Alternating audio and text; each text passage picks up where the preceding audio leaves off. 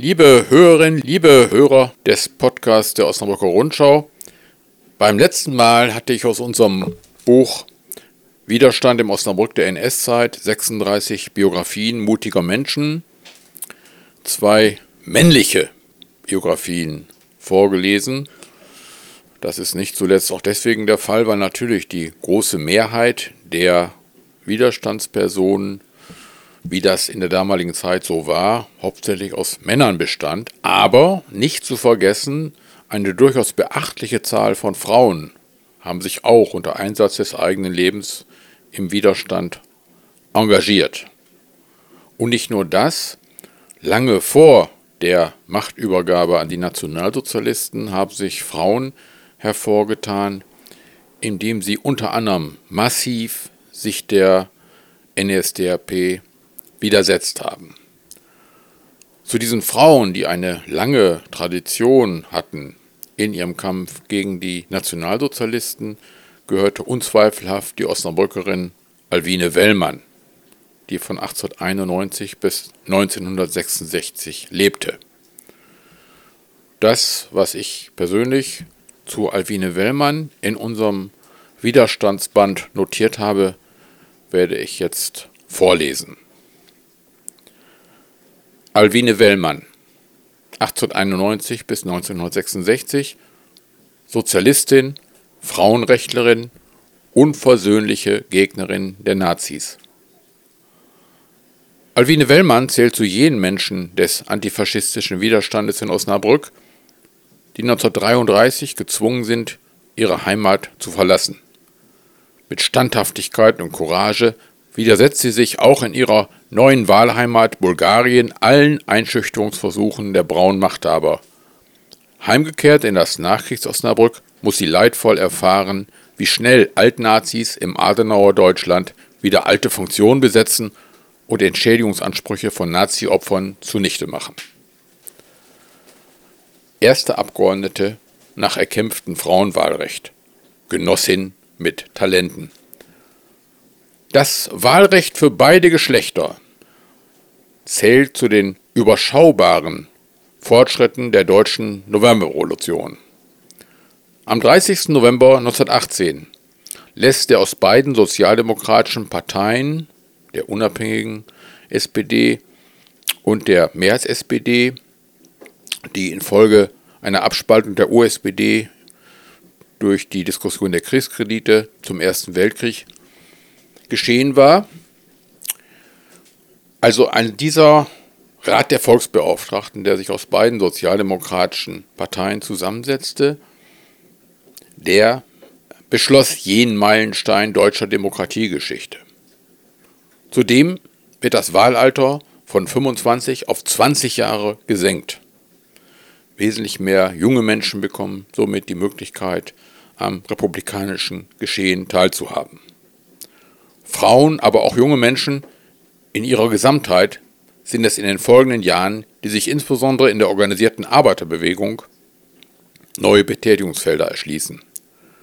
Die trotz gescheiterter Revolutionsbemühungen und heftiger Wirtschaftskrisen aufblühende Arbeiterkulturbewegung, die sich jenseits der Partei- und Gewerkschaftsarbeit in Konsum, Wohn- und Produktionsgenossenschaften, in der Arbeiterjugend, in der frei gegründeten Arbeiterwohlfahrt bis hin zum Arbeitersport zeigt, wäre ohne Frauen und junge Mitglieder kaum denkbar gewesen.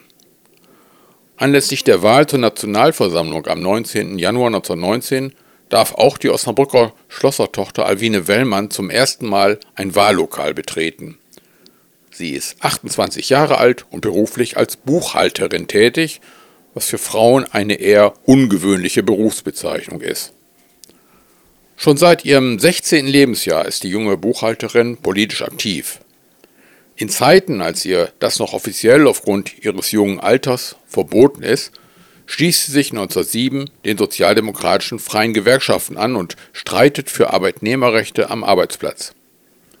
1916, mitten im Ersten Weltkrieg, wird sie aktives Mitglied der SPD. Nebenher schreibt sie so manchen Artikel in der örtlichen SPD-Tageszeitung Osnabrücker Abendpost. Im Gegensatz zu den Jubelberichten über Schlachtenvorläufe stellt die entschiedene Kriegsgegnerin Alwine Wellmann ganz andere Nachrichten in den Vordergrund. Gleich nach Beginn zählt Wellmann zu den Gründungsmitgliedern einer bei Nationalisten verfemten Ortsgruppe der Deutschen Friedensgesellschaft. Zusätzlich wird sie eine begeisterte Wahlkämpferin. Junge Frau nutzt dabei nicht nur ihre rednerische und literarische Begabung, sondern auch ihre musische. Sie ist passionierte Klavierspielerin und gibt sich auch als brillante Sängerin, die bei ihren Parteiauftritten zuweilen gar vom Heldentenor des Osnabrücker Theaters begleitet wird. Wahlkämpferin, Kandidaturen und ein Aufenthalt in Berlin. 1921 stehen Urnengänge zum preußischen Landtag an. Alwine Wellmann wird auf den zweiten Listenplatz des Wahlbereichs Weser-Ems der SPD Parlamentskandidatin. Doch das Wahlergebnis reicht noch nicht zum direkten Einzug in den Berliner Landtag. Trotzdem findet sie auch ohne Mandat den Weg, um in die deutsche Hauptstadt zu gelangen. Der persönliche Fürsprache des früheren Reichskanzlers Philipp Scheidemann ist es zu verdanken, dass sie im September 1920 nach Berlin gelangen kann, um dort zu arbeiten und zugleich ein Gesangsstudium aufzunehmen. Von 1920 bis 1922 arbeitete die Osnabrückerin als Buchhalterin im Verlag der sozialdemokratischen Tageszeitung Vorwärts. Daneben ist sie auch noch in der Verwaltung der Deutschen Hochschule für Politik tätig. Die wiederum ist seit 1918 in Betrieb und zunächst als sogenannte Staatsbürgerschule gegründet worden. Heutzutage trägt das Haus den berühmten Namen Otto Suhr Institut. Prominente Lehrende kommen aus dem linksliberalen oder sozialistischen Lager. Alwine packt die Gelegenheit am Schopfe und belegt, wie sie später berichtet, immer wieder Vorlesungen ihres Interesses – auch im Privatbereich Alwine Wellmanns ereignet sich etwas, was Auswirkungen auf ihr späteres Leben besitzen wird. In Berlin freundet sie sich mit der Literaturstudentin Eudoxia aus Bulgarien an. Neugierig machen Alwine die Erzählung über Eudoxias Heimatland und deren, deren Hauptstadt Sofia. Gegenseitige Besuche folgen. Mandat für den Berliner Landtag. Ausgangspunkt für überregionale Auftritte. Als Nachrückerin wird Wellmann schließlich 1924 nach Annahme ihres für die SPD errungenen Mandats zur ersten weiblichen Parlamentsabgeordneten der gesamten Region Osnabrück. Am 7. Dezember 1924 finden erneut Landtagswahlen statt. Alwine triumphiert.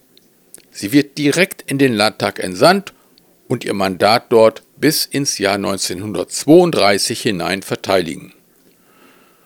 Selbst in der Sozialdemokratie machen die Frauen allenfalls 15 Prozent der Abgeordneten aus. Die Abgeordnete Wellmann hinterlässt in der Partei und auch beim politischen Gegner Eindruck, sobald sie sich zu Wort meldet. Auch auf nationalen SPD-Frauenkonferenzen wie der von 1925 streitet sie führend für die Einführung eines Antikriegstages sowie eines internationalen Frauentages. Im letztgenannten Punkt erzielt sie einen großen Erfolg. Der Frauentag wird in, der, in den Jahreskalender sozialistischer Festtage aufgenommen, wenngleich dafür noch kein festes Datum wie heute der 8. März vorgesehen wird. Schnell hat Wellmann als vielgefragte Rednerin ein großes Gebiet zu bereisen. Die Reiseziele reichen von Stettin bis nach Trier, von Oldenburg bis Hannover oder Magdeburg. Stationen von Inlands, Auslandsaufenthalten, Entschuldigung, immer wieder unterbrochen von Redeauftritten sind Staaten wie die Niederlande, auch Bulgarien oder die Türkei. Daheim muss Alwine nach dem Tode des Vaters Wilhelm im Jahre 1923 privat allein für ihre hilfsbedürftige Schwester Käthe und für die Mutter sorgen.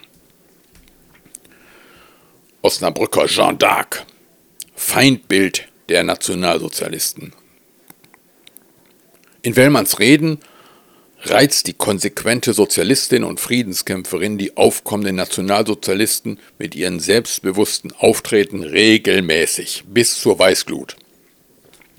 Im NS-Tageskampfblatt Osnabrücker Zeitung wird sie wiederholt als Jeanne d'Arc, die legendäre gepanzerte Kämpferin aus der mittelalterlichen französischen Geschichte, geschmäht.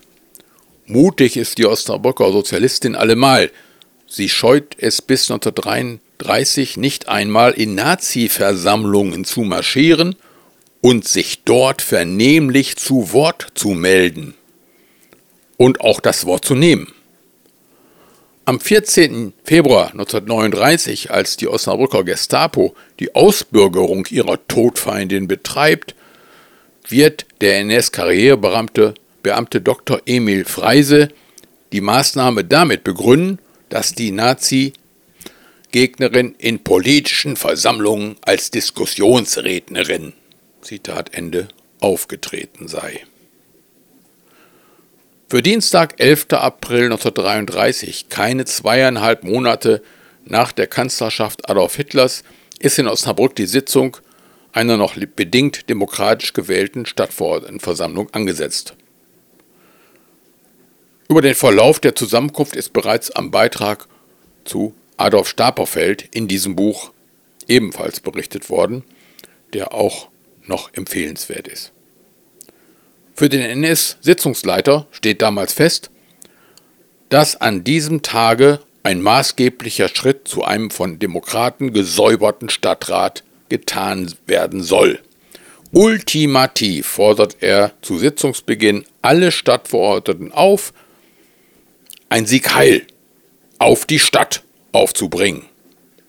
Christliche Demokraten der Zentrumspartei Liberale der Deutschen Volkspartei und Konservative folgen der Aufforderung artig, um keinen Unwillen auf sich zu ziehen. Einzig Ratsfrau Alwine Wellmann und die infolge von Repressalien auf von zehn auf nur noch vier Mitglieder geschrumpften SPD-Stadtverordneten Fraktion schweigen eisern. Gegen Ende der Sitzung meldet sich Alwine Wellmann zu Wort. Zitat Die SPD-Fraktion kann sich nicht an einem Sieg Heil auf die Stadt Osnabrück, sehr wohl aber an einem Hoch auf Osnabrück beteiligen. Niemand kann von der Sozialdemokratie verlangen, ihre Ehre aufzugeben. Das sollte auch die NSDAP verstehen die Ehre und Sauberkeit angeblich so hoch schätzt. Zitat Ende. Die Ratssitzung am 13. Mai 1933 findet bereits ohne die SPD-Ratsmitglieder statt. Elf Tage zuvor, am 2. Mai 1933, hat es eine breite Verhaftungswelle gegeben, die auch Wellmann ins Gefängnis bringt. Die geliebte Heimatstadt wird auch nach der Entlassung zum überwachten Raum und damit zum großflächigen Gefängnis. Flucht nach Bulgarien. In ihrer ausweglosen Situation will Wellmann Deutsche, das Deutsche Reich in Richtung Bulgarien verlassen. Ende September erreicht Wellmann ein Brief des Osnabrücker Regierungspräsidenten Dr. Bernhard Eggers. Die Genehmigung ihres Ausreisegesuchs mündet in, eine, in einer deutlichen Drohung. Zitat Auf die Eingabe vom 23. September des Jahres teile ich Ihnen mit, dass ich bereit bin, die Erteilung des von Ihnen beantragten Sichtvermerks zu veranlassen, wenn Sie die anliegende Erklärung des Inhaltes abgeben, dass Sie bereit sind, sich im Ausland jeglicher politischer Tätigkeit, insbesondere jeglicher Opposition gegen die deutsche Regierung in Wort und Schrift zu enthalten. Ich weise Sie ausdrücklich darauf hin, dass Sie bei der Rückkehr nach Deutschland in Schutzhaft genommen und einem Konzentrationslager zugeführt werden, falls Sie sich trotz dieser Erklärung in der angedeuteten Weise betätigen sollten. Zitat Ende. In der bulgarischen Hauptstadt findet die Osnabrückerin zunächst im sozialdemokratisch-genossenschaftlichen Hotel Coop oder Hotel Coop besser gesagt, eine erste Aufnahme. Dort darf sie kostenlos leben, bis ihr Unterhalt durch Arbeitsaufnahme einigermaßen gesichert ist. Danach lebt die Geflüchtete besonders lange bei sozialdemokratisch ausgerichteten Familien. Wellmanns Aufenthalt in Bulgarien, dessen Regierung und Behörden immer enger mit Nazi-Deutschland zusammenwirken, findet naturgemäß voller alltäglicher Angst und sehr konspirativ statt. Ständig wird sie von der Gestapo überwacht, nicht selten von bulgarischen wie deutschen Nationalsozialisten mit dem Tode bedroht. Irgendwann wird systematisch die Ausbürgerung der Osnabrückerin vorbereitet. Die in Sofia ansässigen Nazi-Oberen bieten ihr zuvor aber noch formal die Möglichkeit, in die Reihen der guten Deutschen zu wechseln. Vorgeschaltet wird dem Schritt eine durchaus perfide anmutende Vorladung eines nazi-deutschen Statthalters in Sofia. Die Exil-Osnabrückerin schildert diese Begebenheit Jahre später im Rahmen eines Briefes an den Osnabrücker Regierungspräsidenten. Zitat Alwine Wellmann. Im Jahre 1939 bat mich der Vorsitzende der nationalsozialistischen Auslandsorganisation in Sofia zu sich und suchte mich zu bewegen, die deutsche Kolonialabende zu besuchen, der Arbeitsfront beizutreten und der Nazi-Partei zumindest freundlicher gegenüberzustehen. Ich lehnte das ab und verwies auf meine politische Vergangenheit. Ich wurde verwarnt und es, und es wurde mir angedroht, dass ich eventuell Bulgarien verlassen müsse. Zitat Ende. Zu Recht darf vermutet werden, dass die beharrliche Verweigerung der Sozialdemokratin, ihren Frieden mit dem NS-Regime zu machen, sehr wesentlich zu ihrem anschließenden Ausbürgerungsverfahren beiträgt. In den Ermittlungen der Gestapo wird unter anderem der bereits oben erwähnte Vorwurf erhoben, Wellmann habe vor 1933 NSDAP-Versammlungen besucht, um dort im eigenen Redebeitrag gegen die Nationalsozialisten Stellung zu beziehen. Der offizielle Entzug der Staatsbürgerschaft erfolgt schließlich am 7. Juni 1940. Als Staatenlose hatte Wellmann die sofortige Ausweisung in ein von den Nationalsozialisten okkupiertes Land und damit der sichere Tod gedroht. Um ihren Aufenthaltsstatus angesichts permanenter Beobachtung von Gestapo und bulgarischer Geheimdienstpolizei zu sichern, heiratet die Osnabrückerin schließlich einen sozialdemokratischen Genossen namens Todor Mirischliev und nimmt somit den Nachnamen Mirischlievs an, in dessen weiblicher Form Mirischlieva. Alwine geht mit ihm somit eine sogenannte, in Anführungszeichen, Scheinehe ein. Der Begriff wurde später mal so geprägt, obwohl es natürlich juristisch eine normale Ehe ist, die nach 1945 wieder ohne Komplikation geschieden wird. Dennoch gehen die ständige Überwachung und Einschüchterung weiter. Ständig muss sie befürchten, von deutschen oder bulgarischen Sicherheitskräften verhaftet zu werden. Angesichts der wachsenden Bombenangriffe der Alliierten kann sie es sich nicht leisten, einen Bunker aufzusuchen, weil in dem auch Gestapo-Angehörige vermutet werden müssen. Sie bleibt in ihrer Wohnstätte und das Gebäude bekommt einen Volltreffer. Wellmann überlebt alles mit dauerhaften Herz- und Gehörschäden. Heimkehr ins zerstörte Osnabrück. Wenige Jahre nach Kriegsende, im September 1948, kehrt Alwine Wellmann, ihren Pass ziert wieder ihr alter Name, endgültig in ihre Heimatstadt zurück. Sie engagiert sich von Beginn an besonders stark für Menschen, die, wie sie selbst, den Terror der NS-Zeit am eigenen Leibe erfahren mussten. Im Sommer 1946, ein ganzes Jahr, ein gutes Jahr nach Kriegsende, werden durch örtliche Ausschüsse insgesamt 250.000 bis 300.000 NS-Verfolgte erfasst. Opfer der Schreckensherrschaft, die traumatisiert in Deutschland überlebt haben oder aus dem Asyl heimkehren, stehen vor zahlreichen bürokratischen Hürden. Um ein geordnetes Verfahren zu ermöglichen, entschließen sich die politischen Entscheidungsträger auf Landesebene dazu, feste Anlaufstellen in den eigenen Verwaltungsräumen zu schaffen, die auf die Bedürfnisse ehemals Verfolgter zugeschnitten sind. Wellmanns neue Funktion lässt sich nicht, lässt nicht lange auf sich warten. Seit Februar 1950 fungiert sie bei der neu gebildeten Bezirksregierung als, wie es wörtlich heißt, Vertrauensmann für politisch, rassisch oder religiös Verfolgte. Zahllose Briefwechsel und Gespräche gehen über ihren Schreibtisch. Immer wieder handelt es sich um Nachweise der jeweiligen Verfolgung, um Justizunterlagen, um eingeholte Zeugenaussagen bis hin zur Bearbeitung von Rentenansprüchen und Anträgen auf Haftentschädigung.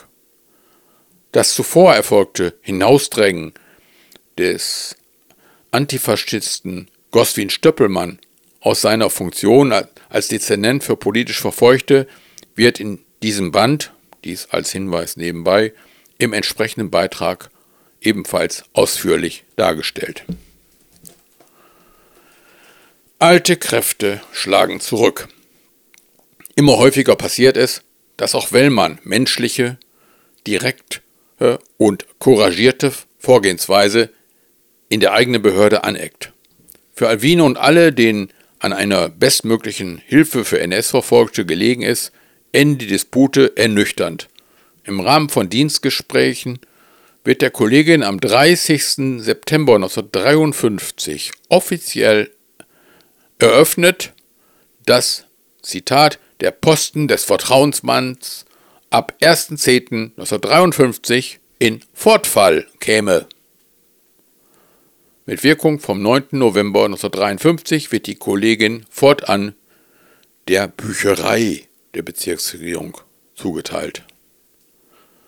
Zu diesem Zeitpunkt ist der vormaligen Verwaltungs Vertrauensfrau längst klar geworden, dass im Adenauer Deutschland inzwischen ein anderer Geist weht.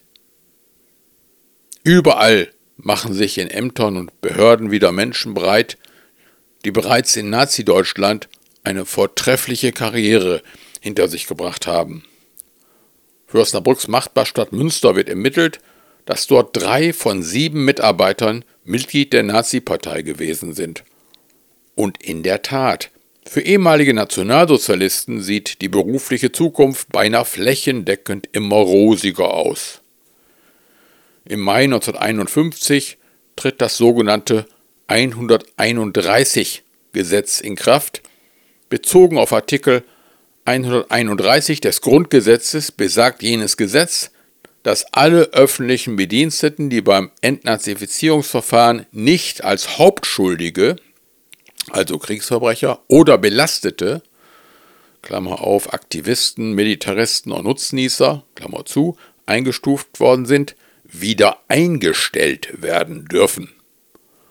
Im Ergebnis können etwa 150.000 mit NS-Vergangenheit belastete Beamte und Angestellte wieder in den deutschen Staatsdienst treten oder sie erhalten ihre vollen Versorgungsbezüge. Völlig ernüchternd wirken dann auch die Bilanzen jener Entschädigungsbehörden, zu deren Gunsten Alwine Wellmanns Vertrauensarbeit abgeschafft worden ist. Der Protokollant einer Unterredung der Osnabrücker Bezirksregierung muss zähneknirschend einräumen, dass es, Zitat, ein krasses Missverhältnis zwischen den zuerkennenden und den ablehnenden Bescheiden gibt. Zahlen werden dabei keineswegs verheimlicht. Bis zum 30. September 1955 seien in Niedersachsen, Zitat, bei insgesamt 86.918 angemeldeten Ansprüchen nur 2.939 voll und 3538 teilweise zu erkennen Bescheide sowie 7211 voll und 1261 teilweise ablehnende Bescheide erlassen worden. Zitat Ende. Alwide Wellmann ist darüber verbittert und drückt die Situation in einem Brief an den vormaligen Reichstagspräsidenten, den Sozialdemokraten Paul Löbe, ohne Schnörkel aus.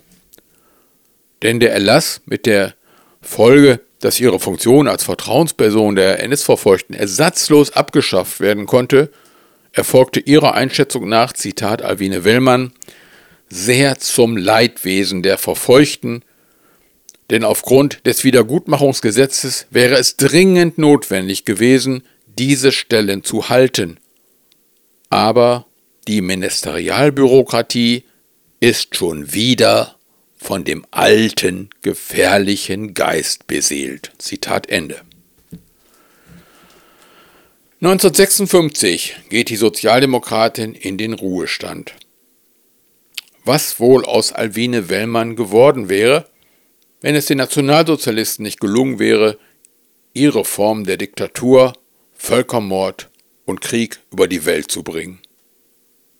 Paul Löbe, oben genannter ehemaliger Reichstagspräsident, bringt es im bereits genannten Briefwechsel mit Alwine Wellmann im Jahr 1954 auf den Punkt. Zitat Ich kann nach bestem Wissen und Gewissen versichern, dass eine Frau mit ihren Fähigkeiten in der Arbeiterbewegung sicher ein Aufstieg beschieden worden wäre, wenn nicht der totalitäre Staat unter Hitler das Menschen mit ihrer Gesinnung unmöglich gemacht hätte.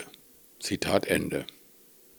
Niemand wird heute sagen können, ob Löbes Erwartung unter anderen Umständen eingetroffen wäre, aber gerade jene schwierigen Umstände belegen in der Rückschau, wie gefahrvoll, aber auch außergewöhnlich das Leben einer couragierten Sozialistin inmitten historischer Umbrüche verlaufen kann. An Wellmann erinnert seit wenigen Jahren ein von der Osnabrücker SPD gestifteter Alwine-Wellmann-Preis. Auch ein Sitzungsraum im Parteibüro in der Längericher Landstraße wurde nach ihr benannt. Auf dem Johannisfriedhof informiert eine Informationstafel an ihre, ihrer Grabstätte. Seit kurzem erinnert letztendlich inmitten des im Aufbau befindlichen Gewerbegebietes am Limberg auch eine Alwine-Wellmann-Straße an die erste Osnabrücker Abgeordnete und beherzte Sozialistin. Ende dieses Textes. Sollen manche Tote zweimal sterben? Grabsteine auf Osnabrücker Friedhöfen erzählen viele Geschichten. Eine davon verbirgt sich auf dem Hasefriedhof. Der Grabstein mit dem Schriftzug Anna Siemsen dürfte der wohl einzige in Osnabrück sein, der mit Einschusslöchern durchsiebt ist. Wie bitte? Ja, richtig gehört. Einschusslöcher. Ganz offenkundig war die hier an 1951 bestattete Sozialistin dem hinterlistigen Schützen immer noch dermaßen verhasst, dass ihr Namenszug im Winter 1998-99 zu einer makabren Zielscheibe wurde. Friedhofsruhe mit Einschusslöchern. Hinter der Sündelstraße, Blickrichtung Bramscher Straße, liegt ziemlich weit rechts ein Familiengrab. Irgendwo zwitschern Vögel. Vor der Friedhofsmauer grummelt bisweilen Autolärm. Die verträumte Anlage strahlt ansonsten viel Ruhe aus. Schon lange wird dieser Friedhof nicht mehr als Bestattungsort genutzt. Städtische Gärtnerinnen und Gärtner sorgen dafür, dass dieses alte Gräberfeld seit Jahren ein Park der stillen Erinnerung geworden ist. Sie pflegen am Ort, um den es hier geht, ein sogenanntes Ehrengrab. Es ist das der Familie Siemsen. Anna Siemsen ist eine gesonderte Tafel mit Samtbildern und dem Lebenslauf gewidmet. Der Schriftzug auf dem alten Grabstein mit ihrem Namen ist allerdings stark angegriffen und kaum lesbar. Einschusslöcher aus scharfer Munition und weitere Beschädigungen verteilen sich rund um die einzelnen Buchstaben. Man muss sich nah auf den Schriftzug hinzubewegen, um die Lettern und Zahlen auf der porösen Fläche lesen zu können. Professor Dr. Anna Siemsen, geboren am 12.01.1882, gestorben am 22.01.1951, steht dort. Das war ich schon. Interessierte haben besondere Mühe, den Nachnamen zu lesen. Hier sind die Einschüsse womöglich auch zusätzliche Schläge mit dem Hammer oder Meißel besonders zerstörerisch gewesen. Was hier geschehen ist, stand am 24. Januar 1999 in einer Ausgabe der Osnabrücker Nachrichten. Grab als Zielscheibe? titelte das Blatt damals. Bereits zum zweiten Mal, so der Redakteur, habe die Polizei mutmaßliche Schussdefekte auf einem Grabstein festgestellt. Zitat Es konnten aber bisher keine Täterhinweise und keine Anzeichen für einen rechtsextremistischen Hintergrund gefunden werden, hieß es weiter. Professorin Dr. Anna Siemsen. Der Nachname ist besonders heftig von Kugeln durchsiebt.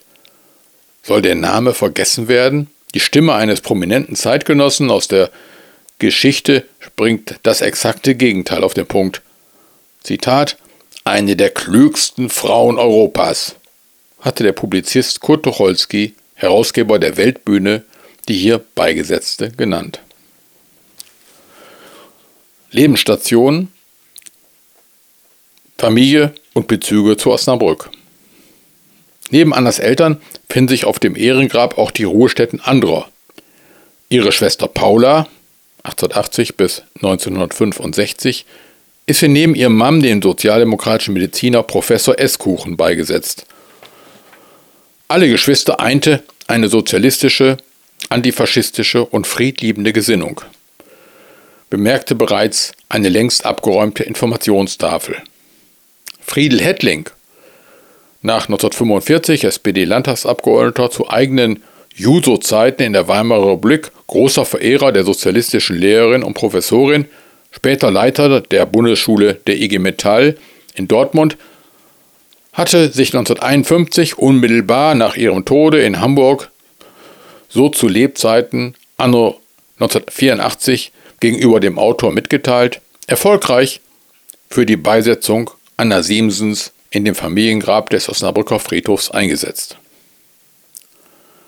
Wer war diese engagierte Frau? Ihre Vita berichtet über erstaunliche Stationen und Leistungen. Aufgewachsen war Anna als zunächst eher kränkelndes Kind in einer Osnabrücker Pastorenfamilie, deren männliches Oberhaupt als äußerst konservativ galt. Ungewöhnlich waren vor allem alle drei Brüder Annas, die, wie sie, allesamt überzeugte Sozialisten wurden. Bruder Hans, beigesetzt auf Annas Grabseite, zählt völlig zu Unrecht zu bis heute vergessenen Literaten. Er war ein engagierter und offen bekennender homosexueller Schriftsteller, ein Autor vielgelesener Bücher, der auch in der Weltbühne schrieb und in Häusern berühmter Weimarer Literaten ein- und ausging.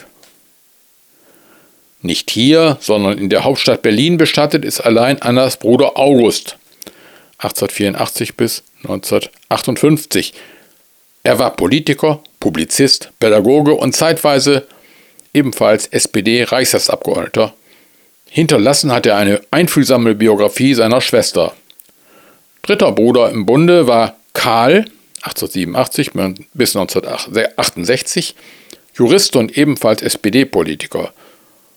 Von 1956 bis 1958 sollte er immerhin nordrhein-westfälischer Landesminister für Bundesangelegenheiten werden. Auch er ruht hier im Osnabrücker Familiengrab. Nie hat die vielreisende Anna ihre enge Bindung zum hiesigen Elternhaus, wo sie regelmäßig ihre Geschwister traf, verloren. Wohnhaft war die Familie vor dem Ersten Weltkrieg in der Eisenbahnstraße 12 sowie in der Noppenburger Straße 6. Nach Auskunft des Osnabrücker Landesarchivs war Anna mit ihrer Familie offiziell am 16. Oktober 1901 nach Osnabrück gezogen und wurde vor Ort amtlich als Lehrerin vermerkt. Wie ihre Brüder durchlebte die einst wohlbehütete Pastorentochter später ein eher unbeheimatetes Dasein. Sie wohnte unter anderem in Hamm, in München, Münster, Bonn, Detmold und Düsseldorf. Zwischendurch immer wieder kurz in Osnabrück, in Berlin und Jena, später in der Schweizer Emigration, zuletzt in Hamburg. Die Stadt an der Hase bildete für Anna und ihre Geschwister fortan aber zumindest den Rückzugsort für einen regen familiären Austausch, bei dem Tagespolitik und Programme, aber auch die Visionen für eine zukünftige sozialistische Gesellschaftsordnung eine grundlegende Rolle einnahmen. Eng verbunden mit Anna Siemsens Vision einer klassenlosen Zukunftsgesellschaft ist ein Blick auf ihre akademische und berufliche Laufbahn. Anna studierte Germanistik, Philosophie und Latein. 1909, damals für Frauen äußerst selten, promovierte sie und wurde Gymnasiallehrerin. Im Zuge des demokratischen Ausbruchs wirkte sie danach als Beigeordnete für das berufliche Schulwesen in Düsseldorf 1923 wurde sie Honorarprofessorin im thüringischen Jena, wobei sie als Frau ebenfalls eine Ausnahmeerscheinung darstellte. Linke Sozialdemokratin. Schon früh betätigte sich Anna Siemsen in der Sozialdemokratie und wirkte an vielen linken Publikationsreihen mit. 1928 bis 1930 war sie überdies SPD-Reichstagsabgeordnete und erlebte die letztlich gescheiterte letzte SPD-geführte Reichsregierung unter dem Kanzler Hermann Müller. Zeitlebens betätigte sich als unermüdliche Kämpferin für eine Pädagogik, die von den Grundsätzen von Selbstbestimmung und Chancengleichheit bestimmt war. Nebenher verfasste sie vielbeachtete Standardwerke, ein Buch der Mädel, wie eines über Goethe, eine Einführung in den Sozialismus Abhandlung über Medienkunde, aber auch eines über Literatur in Europa zählen bis heute zu ihrem Lebenswerk. In der Weimarer Zeit war Anna Siemsen insbesondere seit Mitte der 20er Jahre häufig in Osnabrück, um als Referentin vor Jungsozialisten und sozialistischer Arbeiterjugend aufzutreten. Insbesondere in den Reihen der jungen Genossinnen und Genossen erntete die Professorin zeitlebens ein immens hohes Ansehen. Als die Jungsozialisten wegen ihrer dezidiert linken Auffassungen anno 1931 aus der SPD hinausgedrängt wurden und mithalfen, als Alternative zur ehemaligen Partei die Sozialistische Arbeiterpartei SAP zu gründen, blieb Anna Siemsen an ihrer Seite und vollzog den gleichen Schritt. Es war derselbe Weg, den zu jener Zeit im fernen Lübeck der junge Willy Brandt eingeschlagen hatte. Hassobjekt der Rechten. Anna Siemsen blieb zeitlebens ein Hassobjekt von Rechten. Sie verabscheuten eine Frau, die laut war, statt sich im Männerdomain unterzuordnen. Betuchte Reaktionäre verschmähten sie, weil sie Anwältin von Arbeiterkindern war, die keine Chance auf höhere Bildung besaßen. Deutschtümelnde Akademiker stellten sie schon früh als engagierte Kämpferin gegen Krieg, Rassismus und Nationalismus an den Pranger. Kein Wunder aus deren Sicht. In politischen Reden, Büchern und zahllosen Aufsätzen ließ Anna Siemsen keine Gelegenheit aus, vor dem Faschismus und einer Regierungsübernahme der NSDAP zu warnen. Die Gegenseite blieb deshalb nicht untätig. Fast konsequent weiß, dass die sogenannte rote Professorin bereits vor 1933 ein Opfer der ersten Berufsverbote gegen missliebige Linke wurden. Denn bereits 1932 verlor Anna unter einem faschistischen Kultusminister ihre Professur im Reichsland Thüringen in dem Angehörige der Nazi-Partei als Teil einer Koalition mit bürgerlich-konservativen Kräften schon vor der Berliner Machtergreifung Ministerposten bekleideten. Unablässig trat Siemsen in Reden und Aufsätzen weiter gegen die braune Gefahr auf. Wie ihre gleichgesinnten Bündnispartner stritt sie leidenschaftlich in Wort und Schrift für eine einheitliche Antwort der zerstrittenen Arbeiterbewegung gegen den Nationalsozialismus als deutscher Spielart des internationalen Faschismus. Ihr Name zierte somit schnell die Listen mit jenen Persönlichkeiten, die aus Nazisicht schnellstmöglich menschlich und politisch ausgeschaltet werden sollten. 1933 musste die Sozialistin vor den NS-Machthabern in die Schweiz fliehen, wo sie zurück zur Sozialdemokratie fand und sich erneut politisch und pädagogisch betätigte. Nicht ohne immer wieder deutlich vor Nationalsozialisten und Kriegsgefahr zu warnen. Im schweizerischen Exil war sie überdies gezwungen, eine Scheinehe mit einem eidgenössischen Sozialdemokraten einzugehen, um nicht gleich wieder an die Nationalsozialisten ausgeliefert zu werden, wie das so einige in der Schweiz betraf. Eine Überstellung an die Gestapo hätte sie mit hoher Wahrscheinlichkeit das Leben gekostet. Vielfältiges literarisches Erbe und zeitlose Botschaften. Beim Studium ihrer zahllosen Buchtitel fällt dem heutigen Betrachter auf, wie alt und betagt die Werke rein äußerlich wirken. Keines davon wurde nach Annas Tod neu aufgelegt. Wieso eigentlich? Erscheint alles, was Anna Siemsen umgibt, tatsächlich so alt und vergänglich wie die Ansammlung betagter Grabsteine auf dem Familiengrab? Textauszüge ihres Lebenswerks belegen eine ungeheure Weitsicht und analytische Schärfe. Dies belegt nicht zuletzt jener, jener Doppelsatz, mit dem Anna in ihrer Schrift Erziehung im Gemeinschaftsgeist bereits 1921 kurz und prägnant ihr Verständnis menschlicher Bedürfnisse auf den Punkt brachte. Zitat Der Mensch braucht Nahrung, Kleidung und Wohnung und muss sich diese herstellen können. Er braucht darüber hinaus Licht, Luft, Sonnenschein, Sauberkeit und Bewegung. Er braucht Schönheit und Erkenntnis, Tätigkeit und menschliche Gemeinschaft. Zitat Ende. Wenige Zeilen, alles gesagt, dürfen wir denken. Das nächste Zitat entstammt der gleichen Quelle und könnte als Untertitel zu medialen Börsenberichten oder quälenden Talkshows mit neoliberalen Weltverbiegern erscheinen, die den Kapitalismus zum Endpunkt der Menschheitsgeschichte machen möchten. Zitat Der Bürokrat, der seine Pflicht von 9 bis 3 Uhr und nichts darüber hinaus tut, der Bankier, der nur noch seinen Börsenbericht kennt und dem eine glückliche Spekulation der Inbegriff segensreicher Tätigkeit ist, sie alle sind durch unsere unselige Berufsspezialisierung und Isolierung hervorgerufen, sie alle bedrohen unsere Gesellschaft. Zitat Ende. Nie hat Siemsen zu Lebzeiten behauptet, hellseherische Fähigkeiten zu haben, aber prägnanter lässt sich der Bezug zu den aktuellen neoliberalen Lebenslügen kaum auf den Punkt bringen. Aufschlussreich ist auch das Folgezitat. Es behandelt Annas Domäne, die Schulpolitik. Ich stelle mir die überzeugte Sozialistin in einer brandaktuellen Tagesthemensendung vor, die über neue PISA-Studien berichtet.